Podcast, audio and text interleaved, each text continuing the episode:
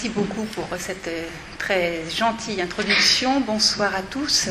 Donc effectivement, c'est à une promenade en musique et en peinture que je vous invite ce soir. Donc nous allons comme si vous marchiez dans un musée, partir à la découverte euh, d'éléments sonores et visuels et, essayer de voir quelques rapprochements entre les deux. Alors je vais vous projeter énormément de tableaux, mais comme dans un musée où on voit beaucoup beaucoup de tableaux, on ne s'attardera que sur certains d'entre eux parce qu'ils ont une signification particulière ou qu'ils nous touchent au premier abord.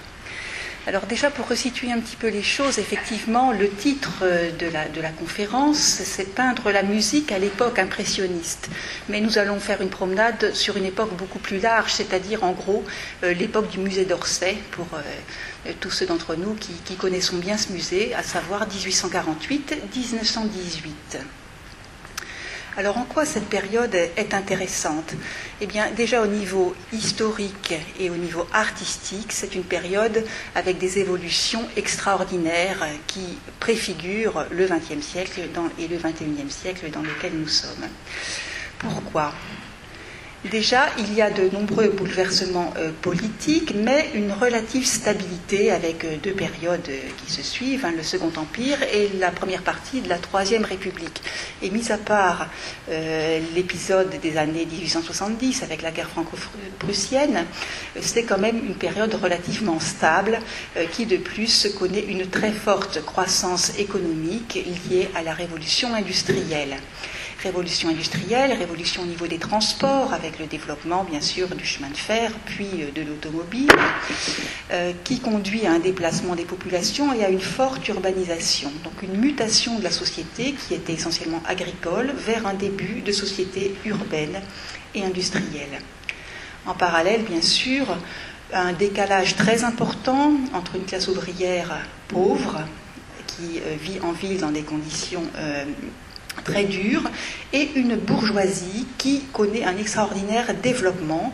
Euh, les fortunes euh, se font dans le domaine industriel, dans le domaine agricole, dans tous les domaines, il y a possibilité de gagner de l'argent et de s'élever euh, dans la société l'accroissement des échanges au niveau national, au niveau international, avec le développement des moyens de transport, et son corollaire qui est la colonisation et tous les échanges commerciaux qui vont avoir lieu avec euh, des contrées lointaines et orientales. Euh, un autre aspect euh, dont auquel on pense relativement peu, c'est le déploiement d'une véritable politique d'enseignement public, avec bien sûr le ministère Jules Ferry, enseignement public qui commence depuis le primaire et ensuite le secondaire avec la formation des enseignants, les instituteurs, euh, puis euh, les enseignants du second degré et enfin les professeurs d'université. Donc le développement de cet enseignement va favoriser euh, la diffusion de la culture artistique. Et puis enfin des nouvelles libertés Bien sûr, on n'est pas encore dans, la société de la fin du XXe, euh, mais euh, la liberté euh, politique, la liberté syndicale, la liberté de la presse, avec cette fameuse loi votée en 1881, modifie sensiblement la vie en société. Cette vie en société connaît des innovations technologiques majeures. Alors d'abord dans le domaine de l'image, que l'on peut relier directement ou indirectement à la peinture, les systèmes d'éclairage, avec le gaz d'éclairage inventé à la toute fin du XVIIIe, mais qui se propage au XIXe siècle, et en particulier dans la seconde moitié du XIXe siècle, avec l'éclairage public au gaz. La lampe à incandescence que nous abandonnons aujourd'hui, mais qui a connu de beaux jours à partir des années 1880, au niveau euh, de la, production même euh, d'œuvres artistiques, l'invention de la lithographie, mais surtout de la chromolithographie, c'est-à-dire la lithographie avec des couleurs, euh, à la fin de la première moitié du, 19e, siècle. Les travaux de Chevreul, très importants, les travaux théoriques et pratiques sur la notion de couleur et sur les colorants, qui ouvrent un véritable espace théorique aux recherches pratiques que faisaient les peintres. Les travaux de Chevreul ont vraiment connu une diffusion extraordinaire au XIXe siècle.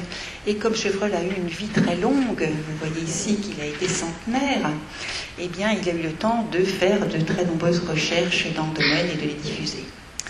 L'apparition des tubes de peinture, ça n'existait pas auparavant. Hein. Donc les peintres étaient obligés de faire des mélanges dans leur atelier, mais ils ne pouvaient pas aller peindre sur le motif dans la nature parce que euh, leur couleur s'oxydait. Et donc c'était impossible de peindre à l'extérieur. La peinture en tube, c'est une véritable révolution pour les peintres l'apparition de la photographie, qui est assez ancienne, vous voyez 1826, mais en termes de généralisation, c'est la fin du 19e siècle, et puis vont en découler le film photo et bien sûr le cinéma avant les années 1900. Donc toutes ces évolutions technologiques, bien sûr, vont modifier le regard que les peintres portent sur leur environnement et le regard que la société porte sur la peinture.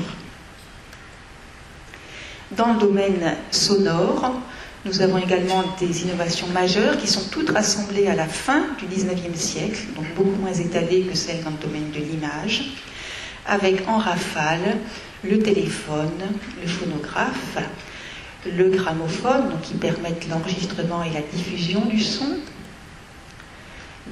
la TSF, donc la radio, hein, le magnétophone, on peut enregistrer de façon simple la radio simple avec le poste à galène. Donc voici toute une série d'évolutions dans le domaine du son qui, là encore, vont permettre la diffusion de la musique, entre autres au sein des foyers, ce qui n'était pas possible auparavant. Mais peinture et musique sont non seulement le résultat des évolutions technologiques, mais également des témoins de la société. Euh, les œuvres picturales, les œuvres musicales euh, sont en quelque sorte au sein d'un marché avec des clients qui vont acheter des tableaux, qui vont acheter une place à l'opéra ou à un concert. Ces clients ont des besoins. Un bourgeois qui souhaite décorer son appartement, son appartement est de moindre dimension que celle d'un château d'aristocrate, donc il aura besoin de tableaux plus petits, tout simplement. Le goût individuel commence à se former avec les, la hausse du, niveau de formation individuelle, et puis il y a aussi un goût collectif, le goût collectif qui est par exemple dans le domaine de la peinture, le goût des salons officiels, tout cet art pompier que nous regardons aujourd'hui avec un petit peu de condescendance. À l'époque, c'est vraiment euh, l'art qui est considéré comme le plus abouti par l'ensemble de la population. Des pratiques sociales et religieuses qui transparaissent en matière d'art l'importance de la religion hein, encore à la fin du XIXe siècle et au début du XXe siècle, malgré la loi de 1905 de séparation des églises et de l'État, la religion a une grande importance et conditionne euh, des pratiques, y compris dans le domaine artistique. Il y a encore des, tabous que les peintres euh, n'auront pas loisir euh, de franchir. Euh, en termes d'éducation, bien sûr, euh, la peinture et la musique euh, révèlent des, choix éducatifs, le fait que l'on choisisse d'apprendre le piano à toutes les petites filles. c'est un choix qui ensuite a des conséquences, bien sûr, sur la musique qui est éditée et qui est produite. Nous parlons des petites filles, la place de la femme dans la société. La femme est très souvent représentée en peinture, elle est très souvent le sujet de morceaux de musique la place que la société accorde à la femme rejaillit naturellement dans la place que les artistes accordent à la femme. Et puis peinture et musique sont également un lieu de combat entre cet art officiel, euh, traditionnel, et puis euh, certaines individualités artistiques qui vont au contraire euh, chercher à transgresser ces codes trop rigides et la formation d'avant-garde, tant au niveau de la peinture, nous pensons bien sûr au cubisme, que de la musique. Si on pense aux premières œuvres non tonales ou à des œuvres vraiment très dérangeantes pour l'époque comme celle de Satie, tout ça participe d'une démarche de transgression des codes. Enfin, puisque ce sera la, touche finale de mon intervention, la place du divertissement qui est de plus en plus grande. La bourgeoisie se développe, elle a de l'argent, elle souhaite se divertir, oublier le travail et même dans les classes beaucoup plus populaires, les ouvriers cherchent à se divertir lorsqu'ils ont quelque argent.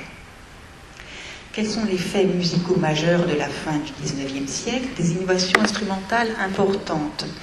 Euh, le piano connaît des évolutions euh, importantes, les instruments euh, grossissent, leur étendue au niveau de la tessiture s'accroît, ce sont des instruments de plus en plus sonores, et donc qui peuvent rivaliser par exemple avec un orchestre, d'où le développement des concertos au niveau des vents, des évolutions substantielles. La, flûte que nous connaissons aujourd'hui naît à la fin du XIXe siècle. C'est un instrument radicalement différent de la flûte qui existait auparavant. Les cuivres également, c'est l'apparition des pistons qui permettent un jeu beaucoup plus facile, l'utilisation de nouveaux matériaux, de nouveaux métaux, qui permettent d'avoir une stabilité du son beaucoup plus grande. Et puis c'est enfin l'apparition tout simplement de certains, de certains instruments, comme le saxophone.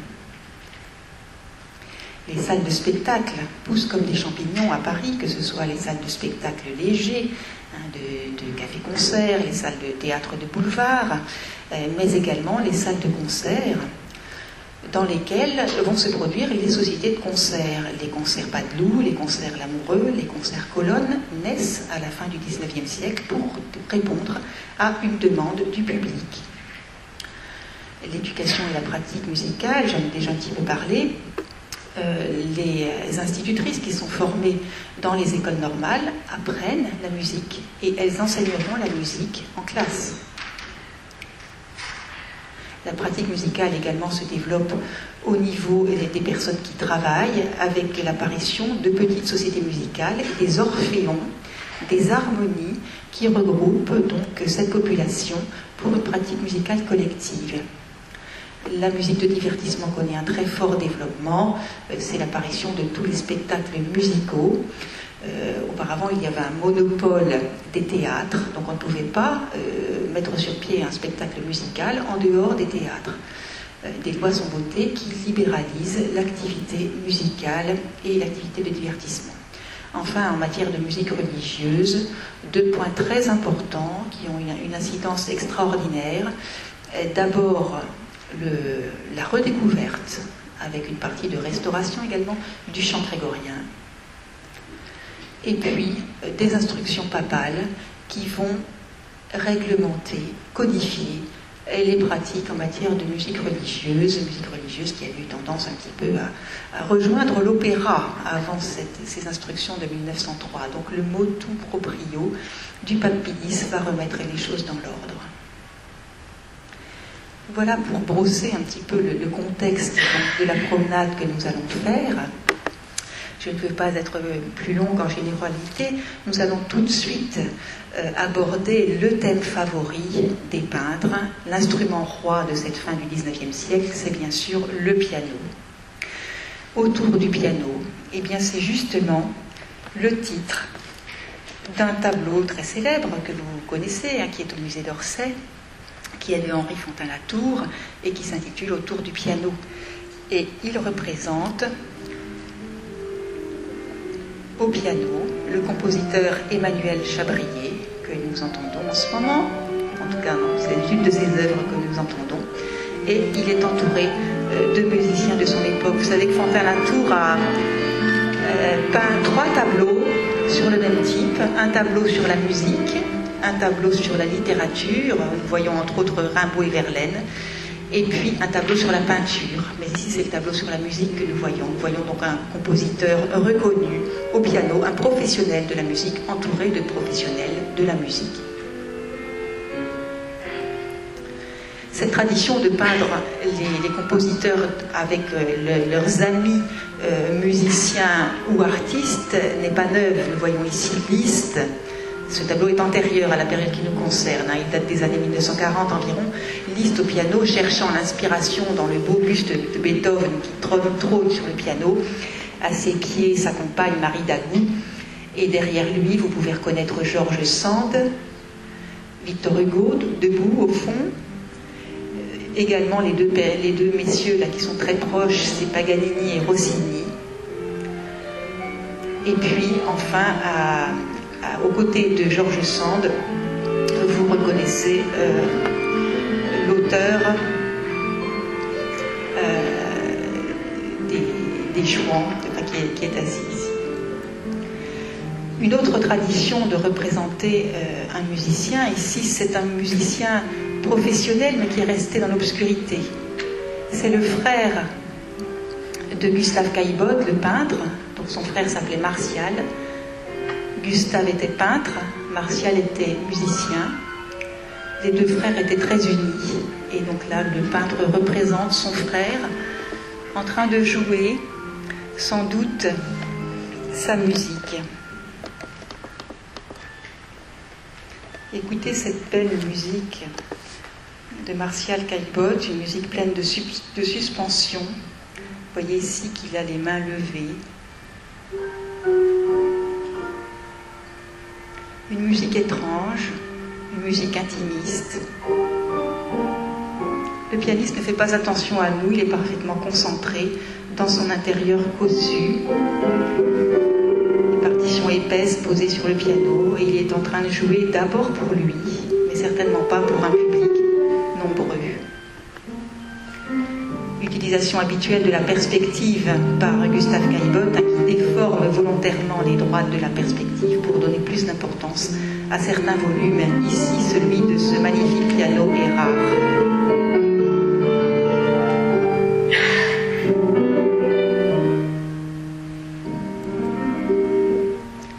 Mais le plus souvent au piano, ce sont des femmes que l'on représente. Ici, regardez ce couple, cet Ernest Chausson, compositeur et sa femme, et regardez cet air paternaliste avec lequel l'époux apprend à son épouse euh, comment lire la musique, il lui indique sans doute le, rythme. Et elle, ma foi, est encore un peu novice, elle ne joue que d'une main, mais elle a tellement envie de bien faire. La femme est ici considérée un petit peu comme un, petit enfant. Euh, vous savez que juridiquement, elle n'est pas majeure au 19e siècle. Pardon. Elle n'est pas majeure au 19e siècle. Et ça se ressent très bien dans ce tableau. Et voici la destinée de la femme D'abord avoir une silhouette agréable, les hanches accueillantes et la taille fine, et puis partager ses journées entre la cuisine du côté gauche et puis euh, les arts d'agrément euh, à droite. La femme parfaite, telle qu'on la rêve, ou qu'on l'a rêvée en tout cas. Et alors pour arriver à ce degré de perfection, eh il faut apprendre la musique dès l'enfance. Voici ici deux petites filles euh, peintes par Berthe Morisot, et puis ensuite, on prend des leçons un petit peu plus sérieuses. Voici Matisse, bien sûr, on est au début du XXe siècle, vous voyez tout de suite l'évolution du style qui représente toujours ces, leçons piano. Ce sont des scènes réelles qui se passent dans son intérieur. Hein, c'est son fils qui, apprend le piano. Vous voyez ces belles couleurs qui nous invitent à un bain avec, de jouvence avec la nature. La fenêtre est ouverte comme très souvent chez Matisse, hein, il y a une communion entre l'intérieur et l'extérieur, mais c'est un thème très fréquent lorsque, les peintres représentent la musique. Vous remarquerez que très souvent les fenêtres sont ouvertes vers l'extérieur, vers, euh, vers l'air, vers le soleil, vers la lumière. Nous allons passer un petit peu de temps sur Renoir, bien sûr, un peintre qui a consacré de très nombreux tableaux à la musique. Regardez ce petit tableau qui représente les filles de Catulle Mendès, qui était un, écrivain, euh, et il a eu ses, enfants avec Augusta Olmes, qui était une compositrice, faite rare à l'époque. Voici ces trois filles à trois époques de l'enfance. La petite fille à droite est encore euh, très libre. Regardez sa tenue, une robe où la ceinture ne marque pas la taille, n'entrave pas les mouvements, les cheveux sont simplement noués sur le dessus de la tête. Et dans son attitude, une grande liberté. Elle n'a pas encore appris les, lois de, la vie d'une petite fille bien rangée, ni la musique d'ailleurs. La petite fille qui est un petit peu plus grande, sur la gauche, elle apprend le violon. Elle est encore en robe courte, mais avec une ceinture. Ses cheveux sont nettement maintenus vers l'arrière. Elle semble déjà beaucoup plus sage. Et puis l'adolescente qui est assise au piano est en robe longue déjà, elle sait jouer de la musique, elle a sa main posée sur le clavier, ses cheveux sont nattés, donc encore plus euh, entravés, je dirais, et elle pose véritablement, on sent qu'elle sait comment se tenir, les, pieds bien près l'un de l'autre, avec une attitude très décente. Donc, trois époques de la vie de l'enfance. Qui montre toute, l'évolution, non seulement dans, l'apprentissage de la vie sociale, mais dans l'apprentissage de la musique. Et puis lorsqu'on grandit encore, on devient une jeune femme, regardez la différence entre ces deux tableaux. L'un est blanc, l'autre est noir. La jeune femme en blanc euh, semble complètement habitée par la musique, hein, qui va de la, partition au clavier et euh, qui, anime sa robe du mouvement lié à la musique. Vraiment une, une jeune femme qui, symbolise vraiment la musique. Alors qu'à droite, nous avons une dame euh, qui a déjà vécu, elle est habillée tout en noir. Elle est visiblement d'un milieu très bourgeois, d'ailleurs il s'agit d'un piano à queue que l'on voit derrière, et on aperçoit à l'extrême gauche, sans doute sa fille, une jeune fille toute timide qu'on voit à peine, qui apprend le piano, bien sûr, dans l'espoir de faire un mariage digne de cette famille. Voici encore une une jeune femme, une jeune fille qui apprend le piano dans un intérieur qui est d'une tristesse pas possible. Ce tableau est de Cézanne, vous reconnaissez ces, lignes très droites. Et il s'intitule de façon euh, assez étonnante L'ouverture de Tannhauser. L'ouverture de Tannhauser de Wagner, vous la connaissez,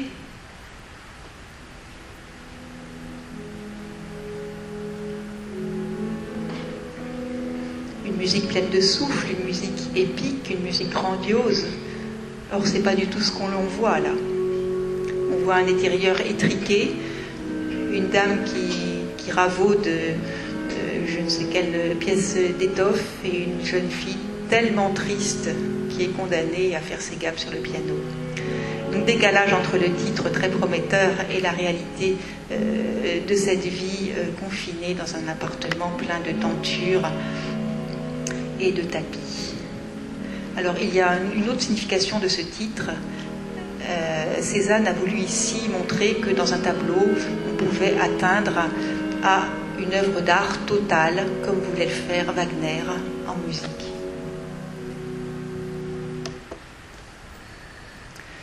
J'ai une petite carte postale que je vous ai mise simplement pour un titre humoristique et qui reprend euh, cette ambiance la mère qui est ravie que sa fille sache le piano, une fille gracieuse, aimante et gentille, l'orgueil de la famille. Bien sûr, tous les espoirs de mariage et donc de vie meilleure, y compris pour la mère, euh, sont placés dans cette éducation.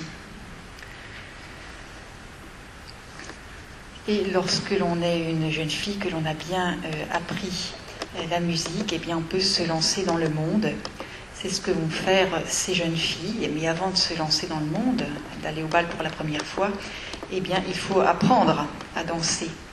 Et c'est ce qu'on appelle le bal blanc. C'est un bal que les jeunes filles faisaient dans leur. Excusez-moi. Faisaient dans leur, euh, dans leur, dans leur couvent, dans leur pension. Vous voyez qu'elles dansent entre filles pour s'entraîner au rythme de la valse et des galops. Regardez ici le contraste entre ces tenues euh, très froufroutantes et ces tenues blanches qui symbolisent bien la, virginité de la, jeune fille, et puis cette masse noire du piano qui représente l'entrée dans le monde, l'entrée dans la musique des grands. Mais dès que la jeune fille va être mariée, elle va porter une ceinture noire. C'est pour ça que vous voyez une jeune femme qui est sans doute déjà mariée, qui a une ceinture noire. C'est très sensible dans les costumes de l'époque. Vous regarderez euh, attentivement des tableaux euh, de Renoir, mais pas seulement, de Monet et d'autres peintres moins connus. La ceinture noire, inconsciemment, symbolise le lien conjugal.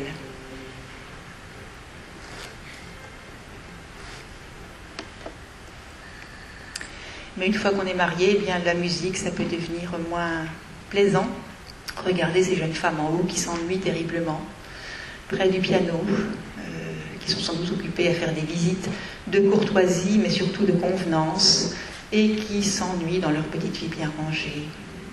Et puis la musique, ça peut être aussi euh, l'occasion de, de, rapports très, très équivoques, très ambigus entre l'homme et la femme, comme c'est le cas sur le tableau euh, de droite de William Hunt. Mais le piano, et surtout le piano à queue, ça symbolise très souvent la continuité dans la famille, la continuité entre les générations. Regardez ce très beau tableau d'un peintre euh, hongrois qui s'appelle Ripple Ronay. les couleurs que vous voyez sont un tout petit peu déformées par l'appareil. C'est un jaune très lumineux, un jaune très chaud, un jaune maïs. Et regardez les couleurs qu'il utilise dans cet intérieur très bien limité. On a l'impression d'être dans une boîte à chaussures, mais ouvert sur un plafond blanc qui symbolise le ciel. Toutes les générations sont présentes. La jeune mariée qui est assise au piano, les enfants, le garçonnet en bleu et la petite fille en blanc, et l'aïeul en noir. Et celui du piano, c'est la musique qui unit toutes ces générations dans un intérieur très chaud qui est animé par cette musique.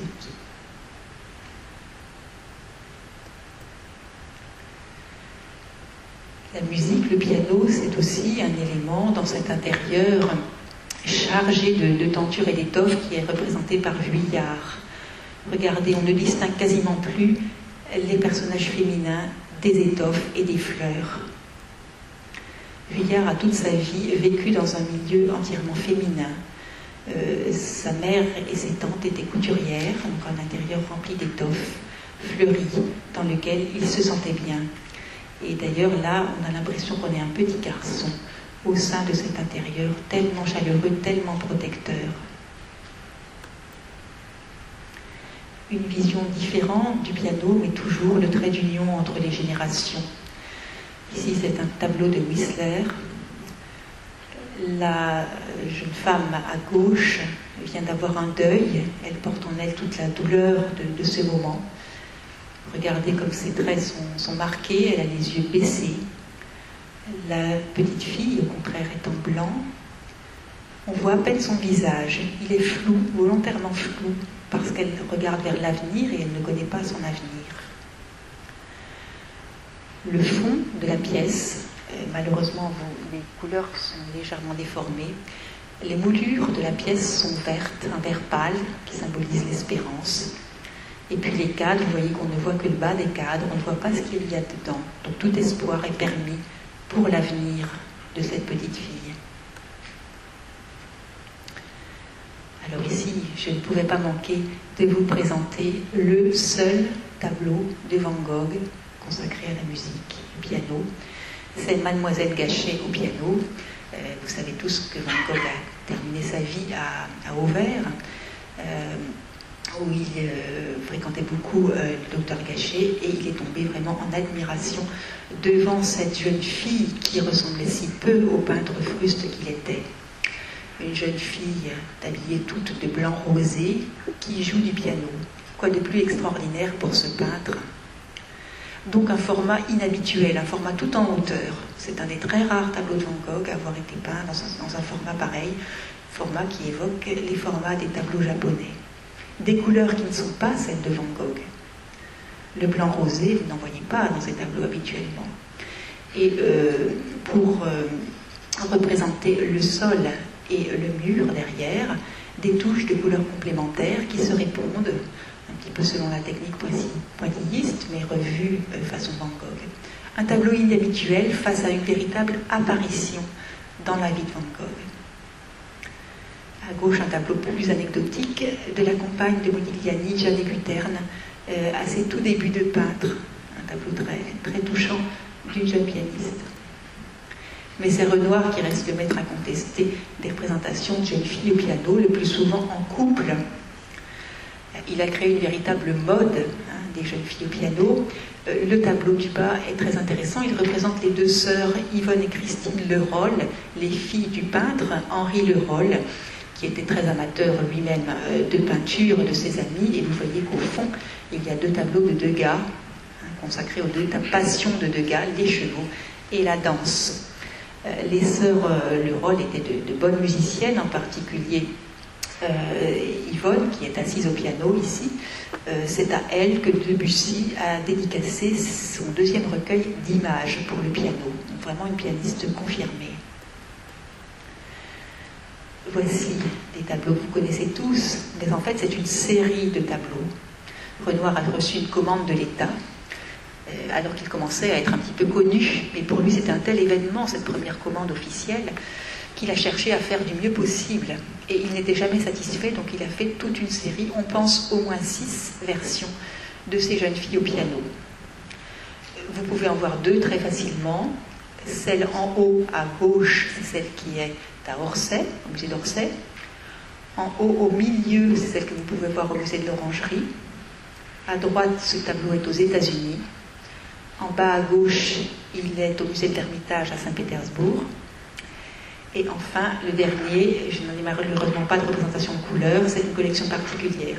Remarquez les variations dans le décor, dans le caractère plus ou moins léché de la composition, dans les positions des jeunes filles, aussi bien celle qui est au piano que celle qui est en général accoudée au-dessus d'elle. Des variations, mais toujours avec des fondamentales, donc ce lien entre deux, jeunes filles, peut-être deux sœurs, l'une blonde dans une euh, robe aux couleurs froides, l'une bleue, et l'une brune dans une robe au ton chaud à base de euh, rose orangé. C'est une constante qu'il a utilisée dans de très nombreux tableaux. Donc un archétype de la représentation féminine au piano qui tranche avec des, des tableaux beaucoup plus personnels, comme celui-ci.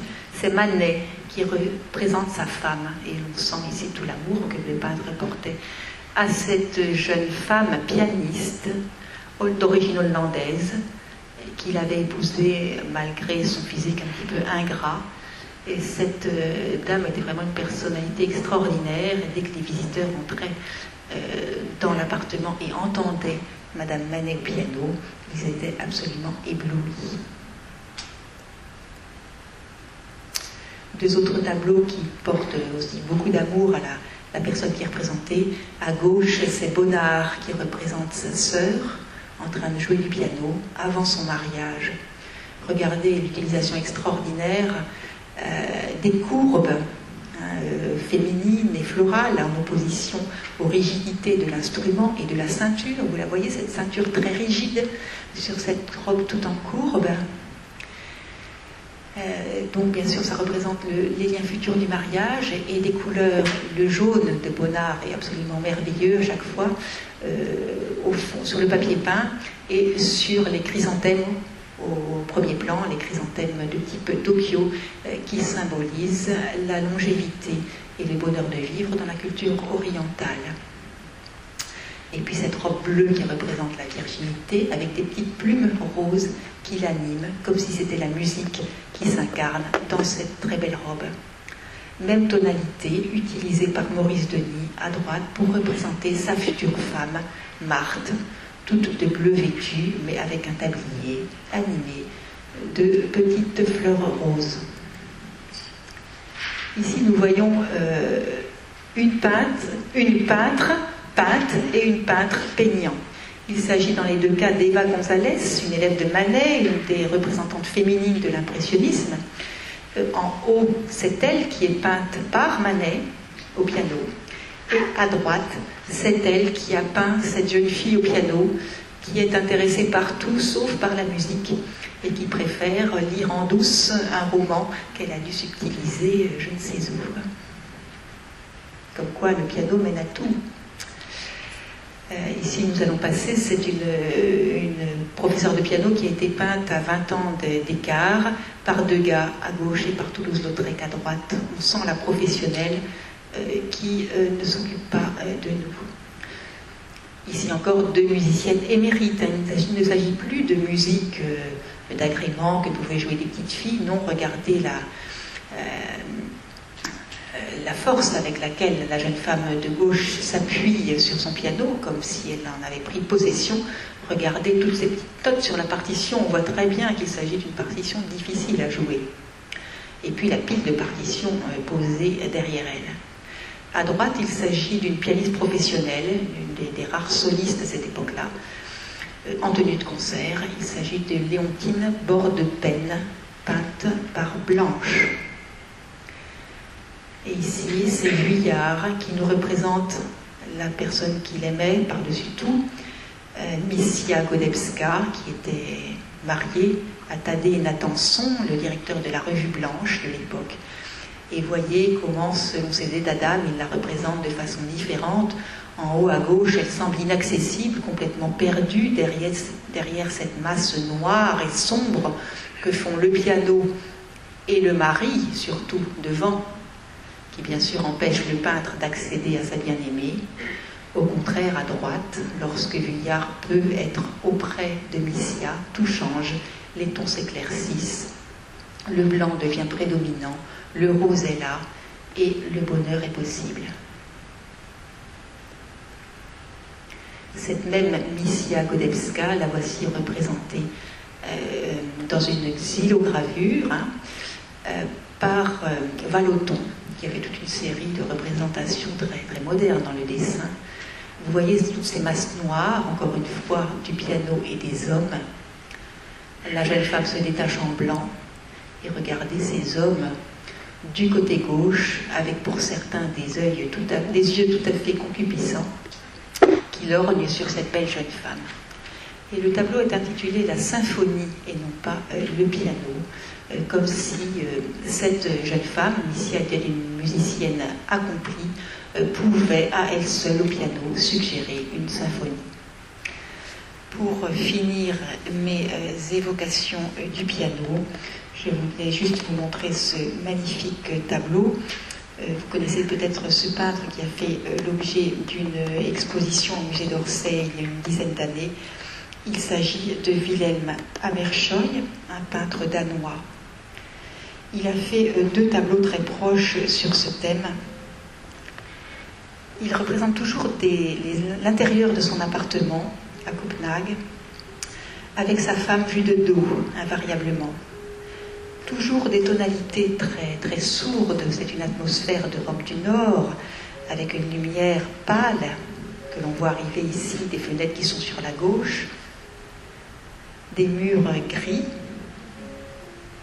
quelques moulures qui euh, emprisonnent la lumière, des cadres où on ne voit pas l'intérieur du cadre.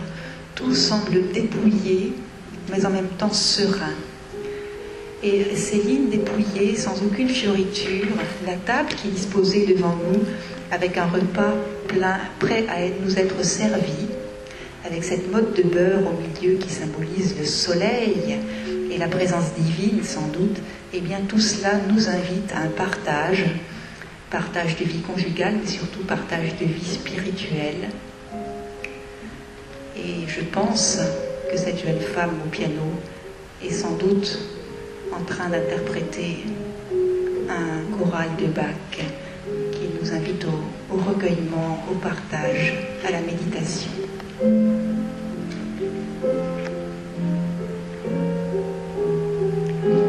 Regardez la table et la, nappe, c'est vraiment l'analogue d'une nappe d'hôtel.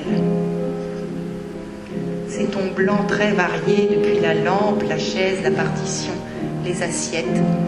C'est une, grande pureté.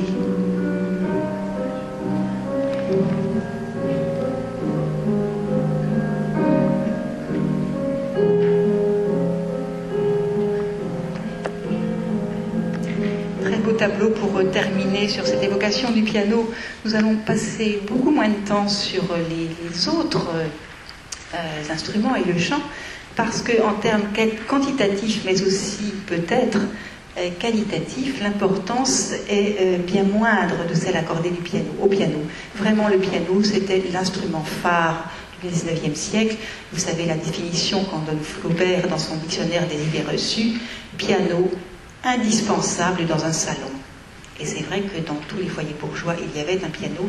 La production, la vente hein, de pianos au, fin 19e siècle par rapport à aujourd'hui, c'est mille fois plus qu'aujourd'hui. Je ne sais pas si vous pouvez vous rendre compte, c'est absolument extraordinaire. Alors le chant, c'est ce qui est le plus représenté après le piano, euh, bien que, euh, bien sûr, euh, il soit euh, pas très tentant pour un peintre de représenter une bouche ouverte. C'est le chant religieux qui est d'abord représenté. Nous avons aussi des évocations de Maurice Denis, qui était lui-même très, très croyant. C'est aussi le chant que peuvent préparer des jeunes filles lorsqu'elles préparent leur communion. Vous voyez ici une répétition de, de communiante. Et puis, ce peut être aussi le chant qu'une jeune mariée va chanter lors de son repas de noces.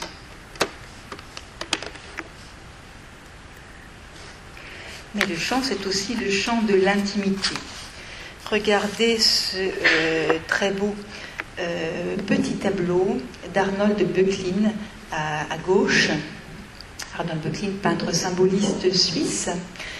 Il nous peint un duo avec euh, une femme, sans doute veuve, triste, qui tient une mandoline et qui accompagne une jeune chanteuse qui, elle, est à la fleur de l'âge, qui va peut-être se marier puisque sa robe est blanche, et qui chante et qui nous regarde. Regardez la position des mains pour aider au positionnement de la voix. Et cette musique, néanmoins, circule de l'une à l'autre par l'intermédiaire de la couleur rouge, des rubans de la jeune femme et des mains de la femme plus âgée, ainsi que de la mandoline. Une musique qui unit un couple d'amis. De la même façon que la musique peut unir un couple, comme dans le tableau de droite, qui est un tableau euh, de Daumier. Et puis c'est le, chant religieux qu'apprennent des jeunes filles pour chanter à l'église.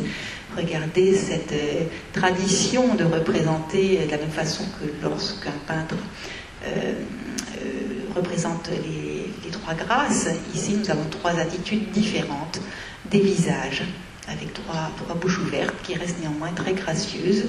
Et la partition est particulièrement bien dessinée. Euh, si on place un miroir devant le tableau, on peut parfaitement identifier le morceau.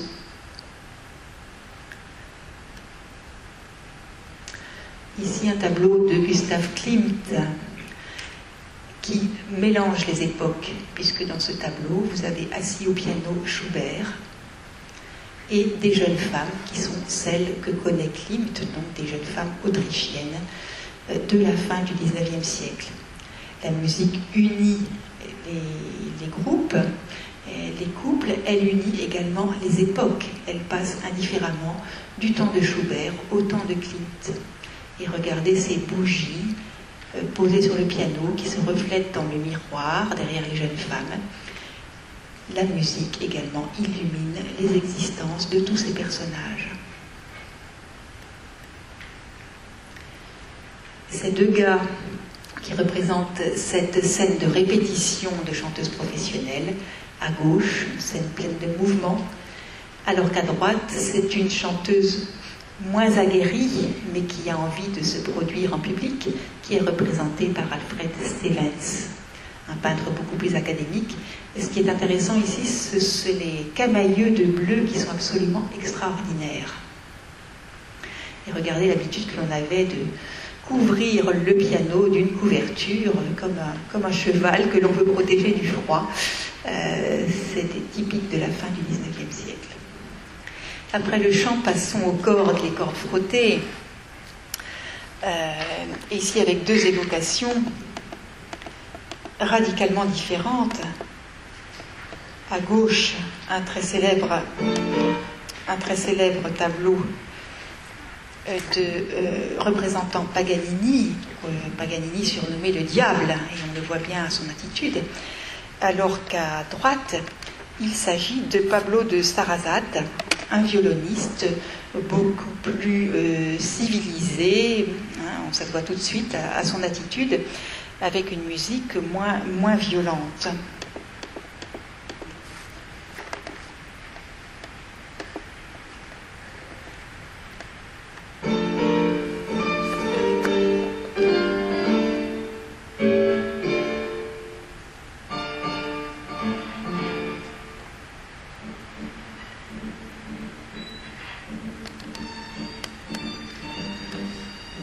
Euh, beaucoup plus contrainte, mais, mais, très agréable et pleine de ces rythmes espagnols qui faisaient fureur à la fin du 19e siècle. Il y a eu un véritable engouement pour euh, tout ce qui était euh, espagnol.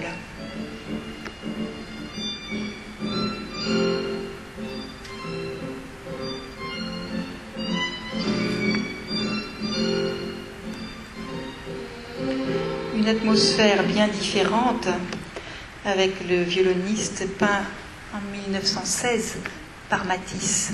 C'est la guerre. Ça se ressent tout de suite dans les couleurs du tableau. Vous vous souvenez des, très belles couleurs tout à l'heure des sons de piano qu'avait peint Matisse. Le voici ici lorsqu'il représente son fils en train euh, d'apprendre le violon. Toujours la fenêtre, mais cette fois-ci, elle est fermée. Et on n'a que du gris et du noir et euh, du marron. Et pas de couleur pastel ou vive. Le violon, à la toute fin du XIXe siècle, commence à être joué par des femmes. Auparavant, on expliquait que le violon c'était très mauvais parce qu'on le tenait sur la poitrine et qu'il risquait d'altérer euh, la poitrine des, jeunes filles, de la même façon que le violoncelle, il n'en était pas question, puisqu'il fallait le tenir entre ses jambes. Pas plus qu'il en était question de jouer d'un instrument avant qu'il aurait fallu mettre dans la bouche. Donc il ne restait à ces jeunes filles que le piano, le chant ou bien les cordes pincées de petits instruments comme la mandoline qui avaient l'avantage de ne pas faire trop de bruit. Mais à la fin du XIXe siècle, les choses changent et nous voyons ici euh, des violonistes euh, peintes par Risselberger, par Amangean ou par Berton, euh, et des femmes qui visiblement prennent du plaisir à jouer de cet instrument. Après le violon, le violoncelle, regardez cette belle peinture de Corot à gauche qui représente un moine en train de jouer du violoncelle. Le violoncelle, jusqu'aux années 1880, n'est pas équipé de pique, donc on le tient serré entre ses genoux, il ne repose pas sur le sol, et le fait qu'il ne repose pas sur le sol fait qu'on ne peut pas positionner le pouce derrière le manche du violoncelle. Donc on est très limité en termes de virtuosité pour jouer du violoncelle. L'apparition de la pique va tout changer, va changer le jeu, va changer l'écriture pour l'instrument. À droite, c'est deux gars qui représentent son ami, Pilet, qui est violoncelliste au sein de l'orchestre de l'opéra. Et également un début de violoncelle pour les femmes, mais vraiment juste avant euh, la Première Guerre mondiale, avec en particulier cette très belle affiche sur la droite réalisée par Musha euh, pour une violoncelliste tchèque qui devait faire une tournée aux États-Unis. Euh, cette affiche a été réalisée en 1913, mais du fait de la guerre, la musicienne n'a pas réalisé sa tournée. On reconnaît immédiatement le style de Musha. La guitare, très à la mode, à la suite de cet engouement pour, euh, pour l'Espagne, représentée par tout le monde, que ce soit ici Degas, Manet ou Renoir, mais il y a énormément de représentations de la guitare. Euh, jusqu'à ici Picasso euh, et Braque, Braque au milieu et Picasso à droite et à gauche, euh, dans les tonalités opposées qu'il a utilisées avant la Première Guerre mondiale, les tons chauds hein, de, de l'arlequin, qui connaît le bonheur grâce à la musique, et les tons froids du pauvre musicien à droite, peint lors de sa période bleue, au cours de laquelle il est particulièrement sensible à la misère humaine. Voici encore des cordes pincées avec un luth, un très très beau tableau euh, dans des camailleux de brun. Donc, vous avez un petit peu de mal à voir sur la reproduction. Et regardez comment la lumière semble aller de l'instrument à la poitrine et au visage de cette jeune femme. C'est vraiment la musique qui l'anime. Ses yeux sont baissés, elle est entièrement concentrée sur cette musique intime, comme si elle parlait son instrument, comme si elle parlait à son enfant. Très souvent, les instruments à cordes pincées sont tenus comme des enfants par ses mains féminines. C'est un magnifique tableau d'un peintre américain qui s'appelle Dewing. La mandoline, extrêmement à la mode, instrument petit, instrument de l'intimité, représenté par Corot dans toute une série de tableaux où la mandoline est un prétexte, je dirais, euh, pour un équilibre artistique du tableau, mais également pour signifier une certaine mélancolie de la jeune femme qui est représentée. Mais la mandoline, c'est également l'instrument de la séduction, du jeu amoureux.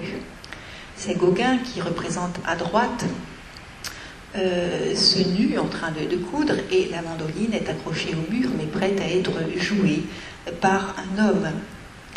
Et dans le tableau de gauche, vous voyez que cette femme, cette belle jeune femme nue au centre, doit choisir entre un vieillard qui lui offre l'argent, hein, à, gauche du tableau, et un beau jeune homme qui va lui jouer de la musique, mais qui n'a sans doute pas d'argent. Lequel choisira-t-elle? Je ne sais pas, quel dilemme. Donc là, la mandoline, non plus instrument de l'intimité féminine, mais instrument euh, de la séduction. Et puis, c'est également l'instrument qui évoque des pays lointains. Voici le douanier Rousseau qui représente la bohémienne endormie.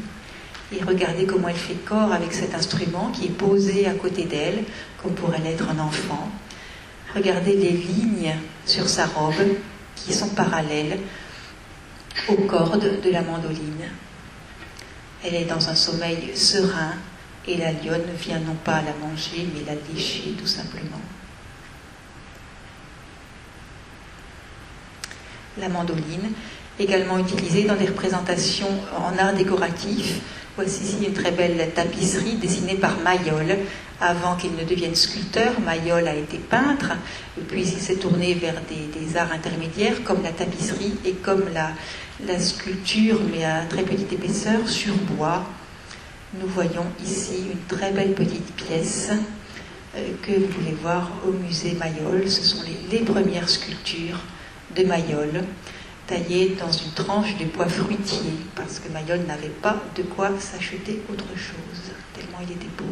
Très belle attitude de la joueuse de mandoline, euh, qui reprend celle qu'avait vue Mayol dans des tapisseries du Moyen Âge. Et puis enfin, dernier instrument à cordes pincées, la harpe. La harpe a en quelque sorte changé de sexe au cours des époques.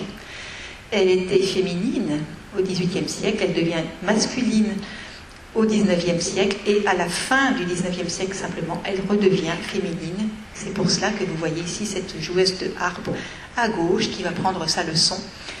Et la harpe, c'est également l'instrument pseudo-antiquisant que l'on représente lorsqu'on est un peintre légèrement officiel ou pompier et que l'on veut simplement représenter une belle jeune femme jouant de la musique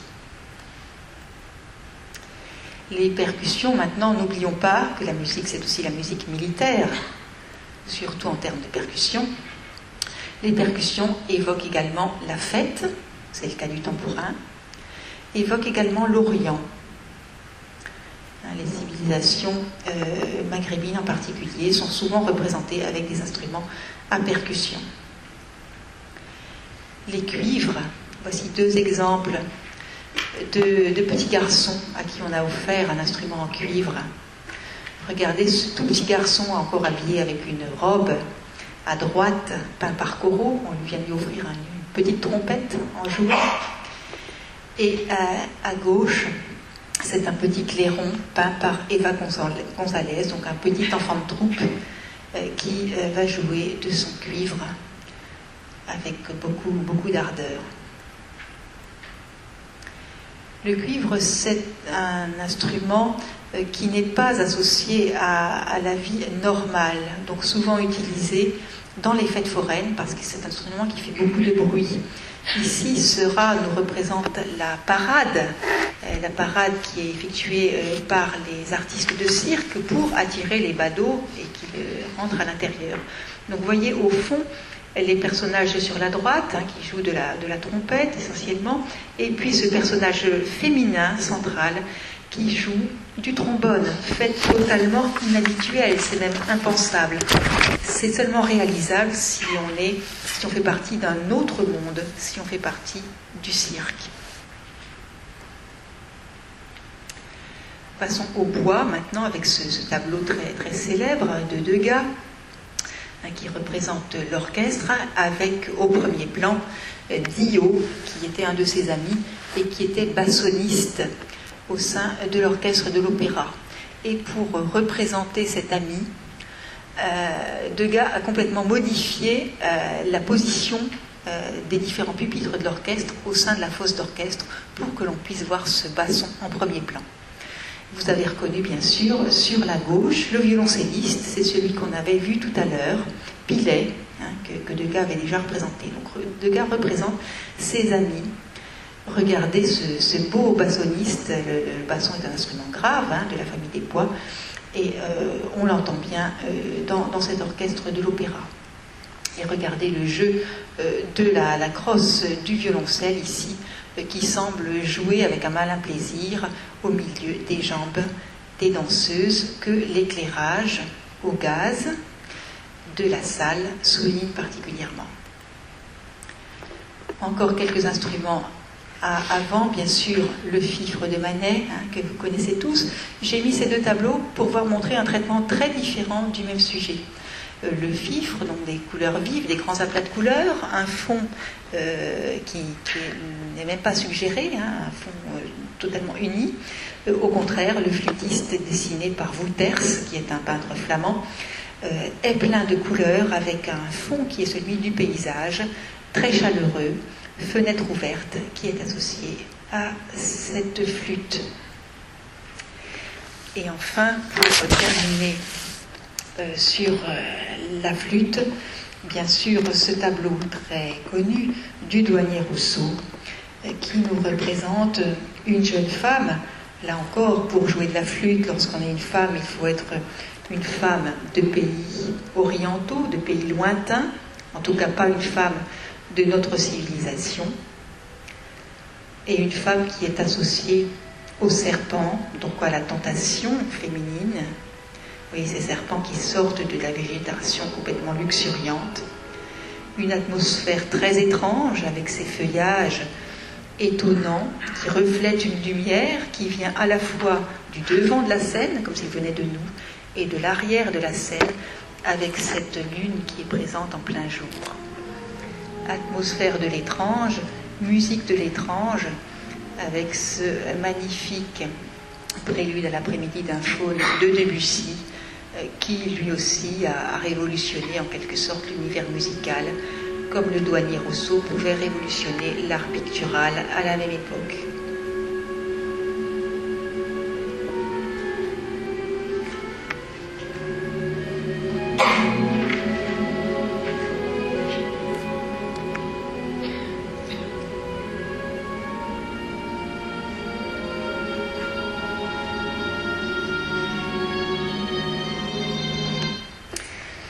Passons maintenant à une autre évocation. Nous avons passé différents instruments en, revue.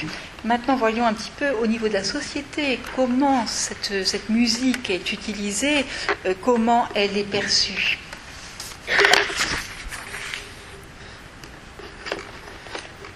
Donc musique des riches, musique des pauvres. Bien sûr que la musique des riches, c'est la musique des spectacles, essentiellement. Alors ici c'est un tableau beaucoup plus ancien que la période qui nous concerne. Euh, c'est un tableau peint par euh, Turner dans les années 1830 qui représente ce qu'était avant un concert, un concert dans un château entre aristocrates, un concert avec un public très restreint. Admirez ces, magnifiques couleurs et ce traitement euh, impressionniste avant la lettre de Turner. Mais au XIXe siècle, c'est l'éclosion de ces grandes salles auxquelles je faisais allusion. Et là, bien sûr, on s'adresse à la multitude. Une salle qui peut être vue en plongée, comme c'est le cas à droite et à gauche. Le tableau de droite est de Bonnard. Remarquez à chaque fois l'éclairage avec des, lustres hein, au plafond et euh, des globes d'éclairage au gaz qui donnent des couleurs tout à fait particulières dans les salles. Et dans ces salles, le spectacle est autant dans la salle que euh, dans les loges. Hein, le spectacle est autant sur scène que, que, dans la salle. Et regardez à, gauche ce, petit tableau humoristique de Jean Béraud euh, qui nous montre un monsieur qui est visiblement très intéressé euh, par le profil de cette dame en train de se repoudrer, beaucoup plus que par ce qui se passe sur la scène.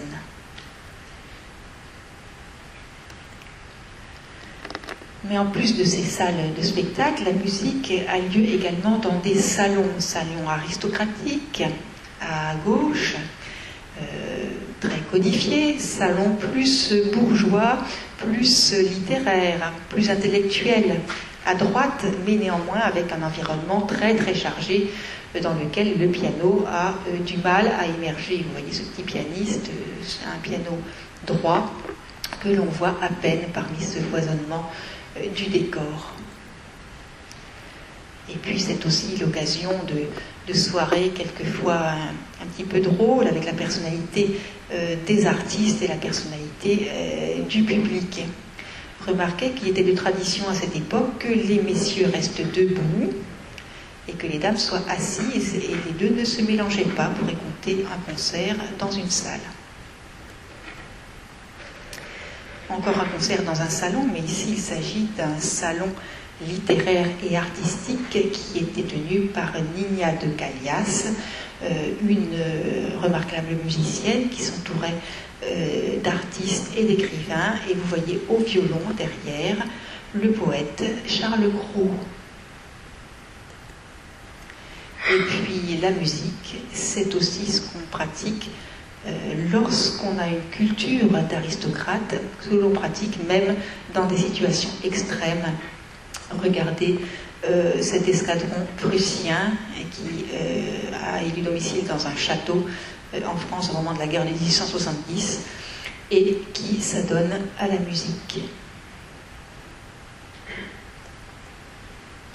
La musique, c'est aussi la musique d'extérieur, avec la musique aux Tuileries, que l'on voit ici, une Tuilerie promenade favorite euh, des bourgeois de l'époque, en particulier des familles. Et puis, c'est aussi la musique que l'on va écouter dans des kiosques à musique euh, qui euh, se multiplient dans tous les jardins euh, publics des, grandes et des petites villes, en particulier en province, qui sont un lieu de promenade, un lieu de rencontre et un lieu de partage musical, puisque là se produisent non seulement des musiciens amateurs locaux, mais également des musiciens qui viennent d'autres horizons. Donc c'était la musique des riches ou la musique d'une certaine petite bourgeoisie. Euh, mais il y a également la musique des pauvres, la musique des mendiants en particulier. Deux visions de la mendacité.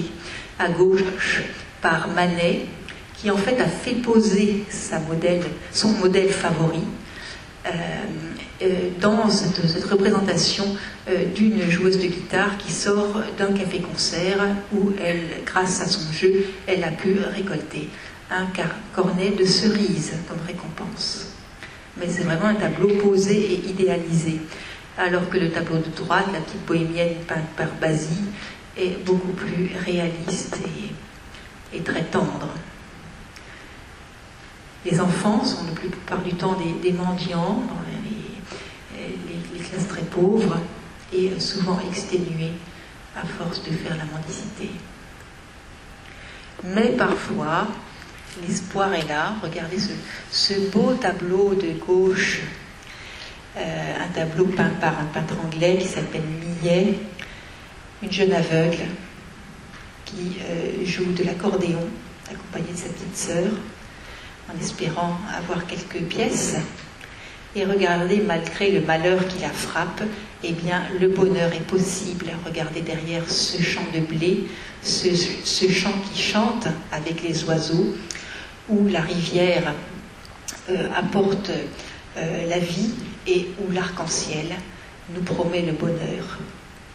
Tout le contraire d'un tableau de Picasso que l'on voit à droite, toujours dans la période bleue, où il peint euh, le, malheur de cette famille de mendiants, euh, vraiment dans le plus grand dénuement.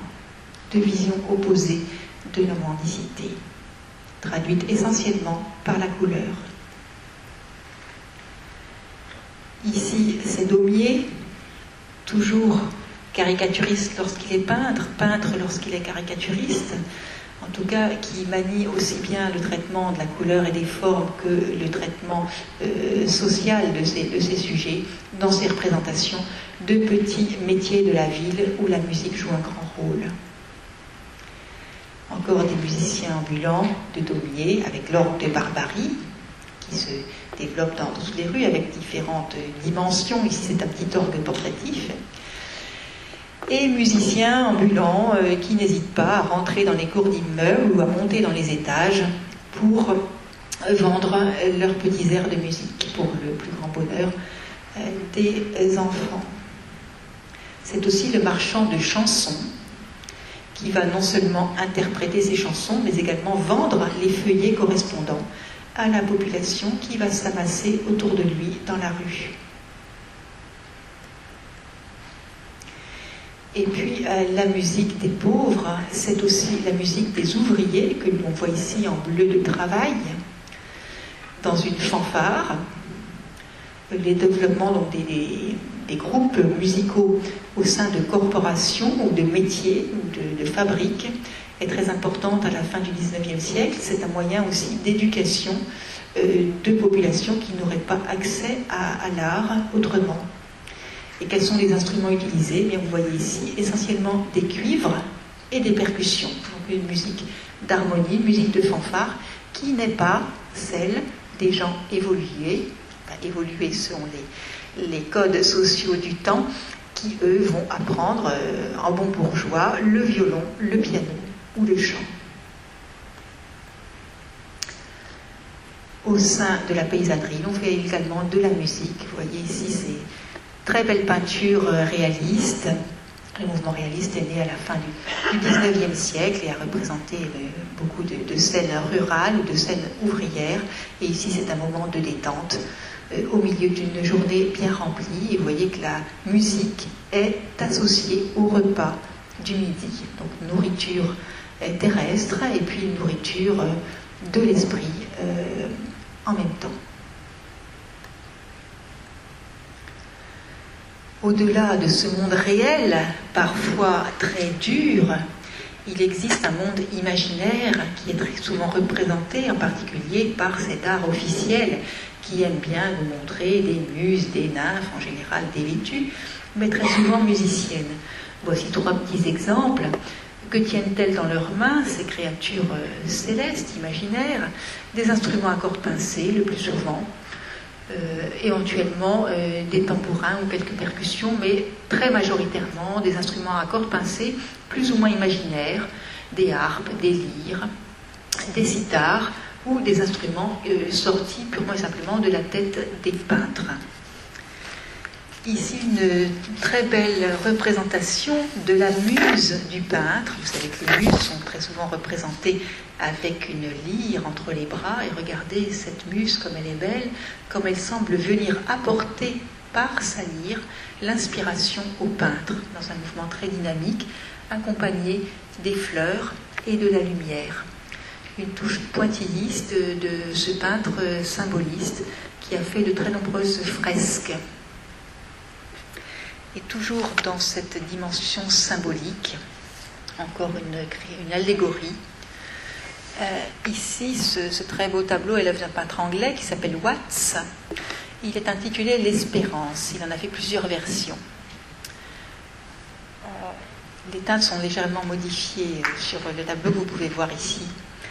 Euh, L'Espérance, elle a les yeux bandeaux, bandés, elle ne voit pas l'avenir.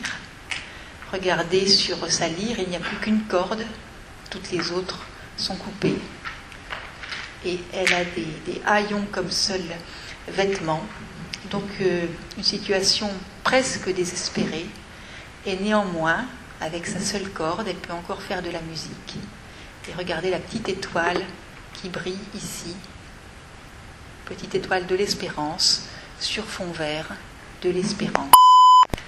Et cette allégorie de l'espérance euh, apporte un espoir également à l'ensemble du genre humain puisqu'elle est assise sur le globe terrestre. Ces tableaux, vous les connaissez, je ne vais pas m'étendre dessus, les représentations euh, de la musique et de la muse de Beethoven euh, par Klimt. Très belles attitudes avec la tête penchée de ces silhouettes longilignes soulignées par très riche du décor. Encore des muses. Les muses sont souvent euh, en groupe, si j'ose dire, ce qui permet aux peintres de représenter des silhouettes féminines sous de multiples aspects. Et puis à côté de ces créatures idéalisées et positives, il y a des créatures euh, qui font peur. C'est la femme dans son côté sombre, dans son côté déplaisant, en tout cas pour l'homme. La femme est un danger pour l'homme dans ses visions. À gauche, c'est Ulysse qui est prisonnier de, Calypso. Et Calypso qui euh, tient une sorte de, harpe et qui est là sur son étoffe, prête à attendre euh, Ulysse. Ulysse tourne vers le large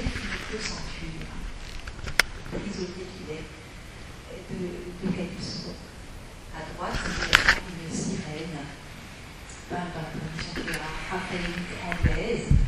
il avec chant et son instrument va tirer le petit bateau